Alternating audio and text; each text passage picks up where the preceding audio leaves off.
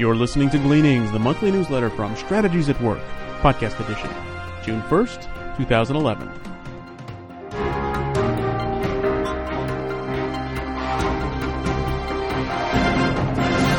Upcoming events. The Strategic Life Alignment Seminar. Struggling to find meaning, purpose, and satisfaction in life? Everyone does, but few have answers. This seminar will equip you with tools and a methodology for discerning your divinely ordained life purpose. Don't miss this opportunity to learn biblical principles that will help you discover your destiny. Peace, joy, and satisfaction will be yours only if you find and fulfill your life purpose. This event will be presented in both live and virtual settings. The next live event will be held June 2011 in Richardson, Texas, and August 2011 in Carrollton, Texas. The next webinar will be held in the fourth quarter of 2011. See the website strategieswork.com for details. The SLA Alumni Event. This event is exclusively for alumni of the Strategic Life Alignment Seminar. The journey of discovering your life purpose can be challenging. Periodically, you need encouragement, fresh perspective, and inspiration. This is the purpose of the annual SLA Alumni Event. Each year, this event focuses on one of the key themes from the SLA seminar and provides an oasis of refreshment for those who are truly engaged in discovering their life purpose. This year's theme is Your Plan and God's Plan. Don't miss this opportunity to be refreshed and refocused on your journey of discovering your life purpose. The next live event will be held June 24th and 25th in Dallas, and the next webinar will be held in September 2011. See strategieswork.com for details. The Business Transformation Series. Every organization must communicate its value proposition to potential customers and clients through a sales process. Given that people are by nature sinners, how do organizations sell to sinners? What biblical principles should be practiced? Attend the BTS webinar, Selling from a Biblical Worldview. The next webinar will be held in June 2011. See the website strategieswork.com for details. These are challenging economic times. There is much fear in the world. Now more than ever, people need to understand the power of building their lives on Christ. Only faith in Christ can provide sustained victory over fear. If you need help in learning how to walk with Christ, Strategies at Work has consultants in various parts of the world. These consultants are equipped to help you grow in Christ and to find and fulfill your divinely ordained life purpose. Please contact them or contact the Strategies at Work home office if you would like our help. See strategieswork.com for more details. And now, Dr. Chester brings us the message titled, Success and Money. Is there something in a person's worldview that determines financial success? A New York Times writer seems to think so. But before discussing this article, please allow me to remind you that every worldview is based on theology. That is a view or belief about God. Furthermore, every person, whether he or she claims to be religious or not, has a worldview that is rooted in their presupposition about God. So if there's a connection between a specific worldview and financial success, then the connection can be reduced to theology. Now let's consider the above referenced article. New York Times Pulitzer Prize-winning economic commentator David Leonhardt wrote an article titled, Is Your Religion Your Financial Destiny? This was published on May 11, 2011. Leonhardt cited data collected by the Pew Forum on Religion and Public Life that suggests a correlation between financial success and religion. To define financial success, Pew used the metric of $75,000 per household per year. Various worldviews or religions were charted based on the percentage of households that exceeded this metric. Also, Pew noted the percentage of college graduates according to the various worldviews. Using the Pew data, Leonhardt noted that the most affluent group were Reformed Jews. 67% of those households made more than $75,000 per year. Hindus were second with 65%. Conservative Jews were third at 57%. Secular humanists, presumably atheists, scored less than 40%. And at the bottom of the list were Pentecostals, Jehovah's Witnesses, and Baptists, each less than 20%.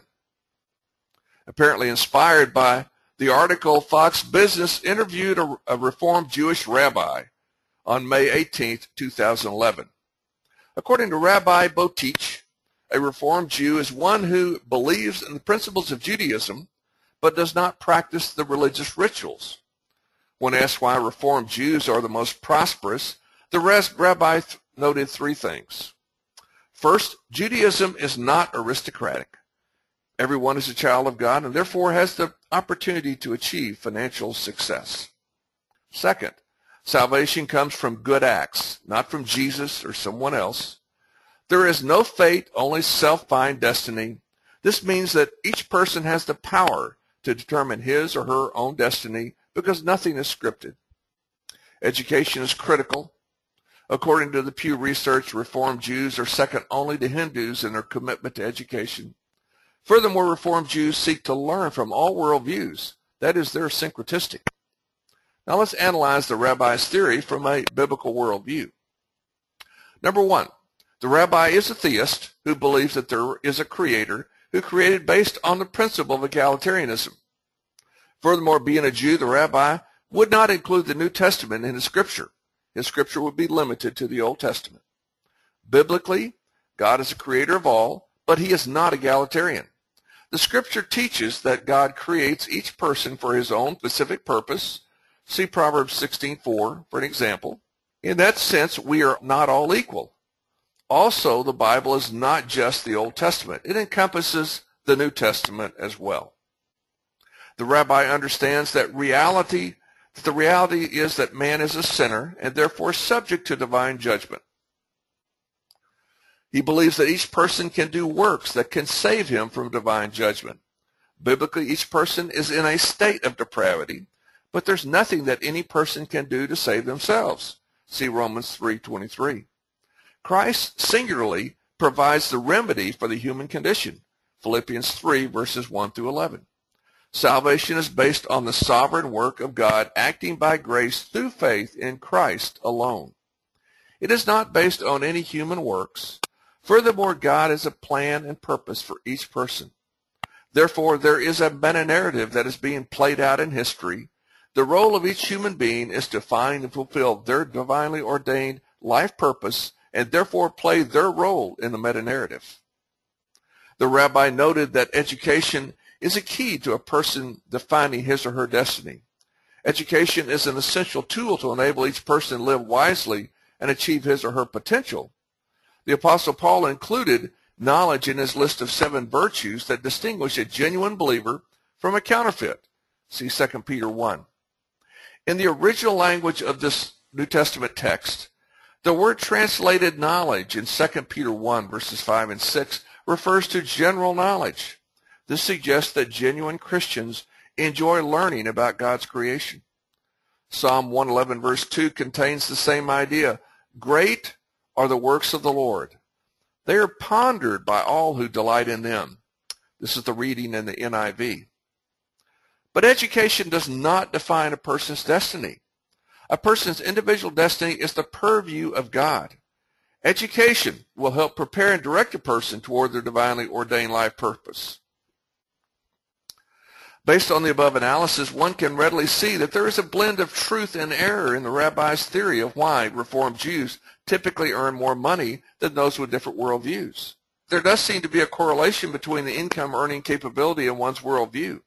So this begs the question, what would be the earning potential of a person with a worldview that was more correctly aligned with truth? Texts such as Psalm 1 clearly state that blessings of all types, including financial blessings, flow from alignment with the will and ways of God. By the phrase will of God, I mean God's specific purpose for each person and organization. And by the phrase ways of God, I mean the values and principles and practices that God has defined for his created beings to use to live wisely in his universe. So alignment with the will and ways of God is tantamount to alignment with a biblical worldview. If a biblical worldview is the only correct worldview, then a biblical worldview is a critical factor in facilitating divine blessings in the lives of people and in releasing them to their full potential in the destiny of God. When people are aligned with the will and ways of God, they are aligned with the kingdom of God.